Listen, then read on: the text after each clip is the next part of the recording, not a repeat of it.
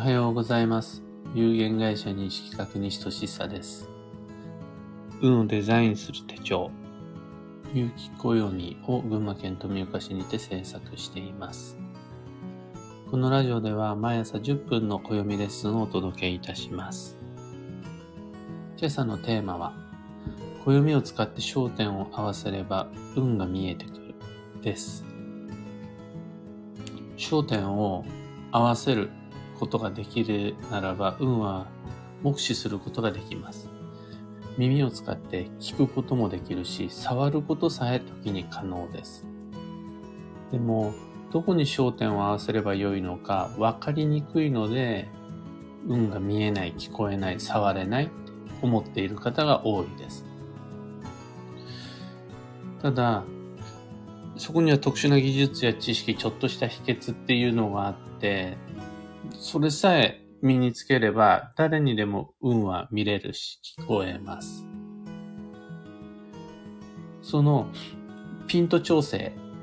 に長けている専門家がいわゆる占い師ってやつです。違いは焦点を合わすことができる技術やノウハウ、知識を持っているかどうかだけで、このピント調整の差だけが運が見える、運が見えないの差になります。で、それって手段なので、例えば手相でピントを合わせる人もいれば、先生術というレンズを通して焦点を定める人もいて、それは何でもいいんだと思います。要は、焦点を定めれば運は見えてくる。僕の場合はそこで暦を使います。また、暦があれば誰でも運を読み解くことができると考えています。見えるようになれば読めるようにもなります。そもそも運とは、見えるもの見えないもの、あんま違い関係なくて全部ひっくるめた自然の営みのこと、みたいな感覚があります。僕には。この世の運行とか時代の流れっていうのも運と定義します。一般的には見えない世界の側面ばかりが強調されがちなんですが、実際には、もう見えるし、触れるし、感じたりできるものです。例えば季節。例えば物理の法則。例えば文化芸術等すべては運です。ああ、今運が動いてるなとか、あ、これが今自分の人生に関わってくる重要なヒントになるなっていう感じで。それ、自分では花が咲くこととか風が吹くことを運と思ってないからただの花、ただの風と認識してしまいますが、焦点さえちゃんと分かっていれば、あ、これ運だっていう風に分かります。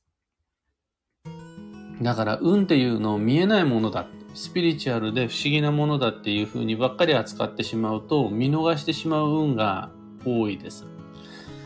運とは縁のことであり、言葉だったり、温度だったりします。温度だったら温度計によって目視できます。食べ物にも固有のエネルギーがあるし、例えば潮騒が持つバイブレーションとか、音楽から得られる特別な力っていうのもあり、それら全部運です。その時、もうただ漠然と音楽として把握していると、そこには運を見つけられないんですが、人が持つ視覚、聴覚、あとは嗅覚、触覚、味覚等、感覚を焦点合わせることで、あ、ってことはこういうことか、みたいなものっていうのがそこから感じられるようになる。それぐらい人が持つ焦点を合わせる力っていうのがすごいです。あの、視覚、聴覚自体は普段当たり前に使っていることなんですが、そこで焦点を合わせるっていうことをすると、意外に面白い力を発揮します。ね逆に言ったら、その、使いこなせてないから運が読みこ読み解けてないのかもしれないです。うんこの焦点を合わせるっていうことって大切なものにフォーカスを、フォーカスをして、見るべきものを輝かせて、その他別に見なくてもいいものに関しては、良くも悪くもぼかすというのが、そういう機能がありまして、どんなに眺めていても、見ていなければ見えてこない。どんなに聞いていても聞こえないし、嗅いでるつもりでも嗅げない。それがあの、どこに焦点を合わせ、ピント合わせているかっていう感じなんです。で、意識を向けてピント合わせた瞬間に、形も色もバッてクリアに入ってくる。その存在そのものが入ってくるという、ピント調整機能っていうのが、人の持つ感覚の中にはあって、本当にあの、都会の雑踏の中で家族の知り合いの声だけっていうのを拾うとか、あとは、普通に言ったら、目の前に探していたメガネがあるのに、見ようとしなければ目の前にあったとしてもそれを見ないようにするみたいな、それぐらいすごく強いピンピント機能がありまして、これで見える人と見えない人の差っていうのが出てくるわけです。で、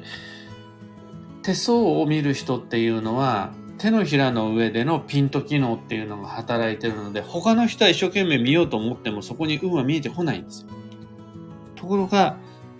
手相という技術、フィルター、レンズを持ってる人っていうのは、そこでピントをピタって合わせて、あれ、この人、45歳で結婚するみたいなのが見えてくるというわけです。要はピント機能です。で、僕がご紹介することができるのは手相でも先生術でも数秘でも様々な鑑定技術でもなくて暦なんです。例えば、2022年5月であるならば初ガツオが旬っていうのがあります。いろいろと美味しい食べ物はあるでしょうが、魚介一つとっても様々な魚がいますが、運の栄養補給をしようと思ったならば、初ガツオっていうのが大事です。これで初ガツオっていうアンテナ、もしくはレンズっていうのを持つことで、初ガツオが目に入ってきます。あそこにもあそこにも初ガツオがあったり、あれもしかしたら今日初ガツオ食べられるといいな、みたいなイメージがあって、外に出かけると、ちょうど初ガツオが安く売ってるとか。初ガツオをいただくとか、初ガツオをレストランで黒板料理で食べられるようになるみたいな風に、そこにピントが合ってきたりします。もしくは、2022年度において、大切になるのは、自分の居場所の再設定です。自分の居場所を見直すっていうことになります。っていう、まあ、そういった運勢が暦の中に書いてあったりするんですが、それをヒントにすると、あれもしかしてこれが自分の居場所を再設定するきっかけかなであるとか、あ、こういう理由でこれが居場所見直せっていうことの意味合いなんだ、みたいな感じで、それまで見逃していたはずの家庭での暮らしや職場での労働において、あ、これかもっていうようなヒントが見えてきたりします。これもやっぱりピント合わせるということですね。そんな風にして、暦に書いてある様々なヒント、吉日、七方位、もしくは旬であるとか、サイクルっていうのを見れば、それを通して、こ、こ、ここ、ここっていう風に、どこにピントを合わせて五感を使うべきかっていうようなヒントみたいなものが見つけられるので、それを通して得た情報はすべて運。そこに運を読み解くことができるようになる。っていうわけでございます。今日のお話はそんなところです。一つだけお知らせにお付き合いください。5月5日から有機暦先行予約限定セットのご注文受付始まっています。去年、一昨年と同様に、毎年恒例で5月5日が限定セットの発売日です。これ来年度もそうです。これは新しい暦を送料無料、発売日より早く特別価格でお届けするために考えたイベントです。どちらかといえば販売促進のためのビジネスというより、僕の個人的なわがままがきっかけでした。得したと感じてもらいたいわけです。先行予約という手間を惜しまずに、毎年楽しみに購入してくださっている方に何としても安くお届けしたい。また、今年こそはっていうふうに勇気を出して購入しようと思ってくださっている方に、今だったら得してるっていうふうに思ってほしいです。そのためなら損得感情を後回しにできます。とはいえ、箱部数の決定とか、発送準備とかの関係から、ずっとそれってわけにいかなくて、ご注文受付は8月8日までと期限を設けさせてもらっています。ご理解とご協力どうぞよろしくお願いいたします。詳細とかご注文窓口は放送内容欄にリンクを貼り付けておきます。さて、本日2022年5月8日日曜日は、繁忙の5月の4日目、本年度運をデザインする上で最も大事な1ヶ月です。もう土曜明けの天気を見つけた方からどんどん運を動かし始めてきち。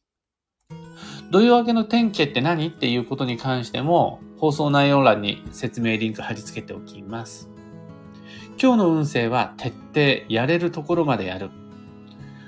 やる方にばっかり言っちゃわないで、やれるとこまでやる。そしてそこまでやったらやめる。無理はしないっていうのが徹底です。幸運のレシピは新茶、旬の緑茶でカフェイン補給して気分を上げて頑張っていきましょう。回転寿司行くなら初ガツオ、イサキ、タコ。カレーのフライや煮付けも素敵。メロンやマンゴーも出始めています。空豆、新玉、新じゃがも旬の栄養補給です。ご参考までに。それでは今日もできることをできるだけ、西企画西俊久でした。ってらっしゃい。N シャンティさんおはようございます。みのきちさんいつもありがとうございます。たかさんおはようございます。ジェラナオさんおはようございます。北さん、徹底という運勢、今日の予定にぴったり。おー、心がけて過ごします。そ徹底もまた、焦点、ピントみたいなもので、全部のことを徹底的にやりますっていうよりは、自分の目の前のなすべき課題にエネルギー集約して、で、やれるとこまでやったらもうそこから先はもうやんない。これもまた徹底のうちに入りますね。っていうアンテナを立てると、あ、これか今自分がやるべきことは、これが流れなんだみたいなのが不思議と見つかってくるものなので、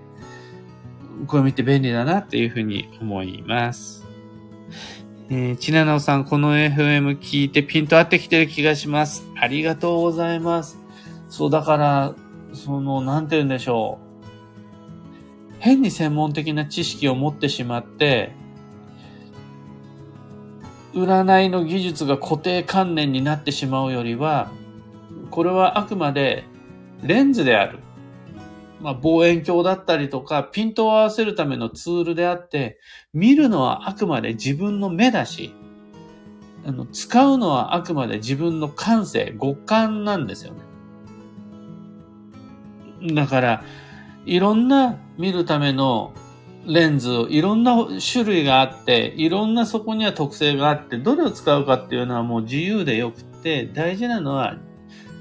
占い師しか見れないとか、このレンズじゃないとダメだじゃなくて、そのツールの使い分けっていう感じで、そのうちの一つとして暦も使ってもらえると嬉しいです。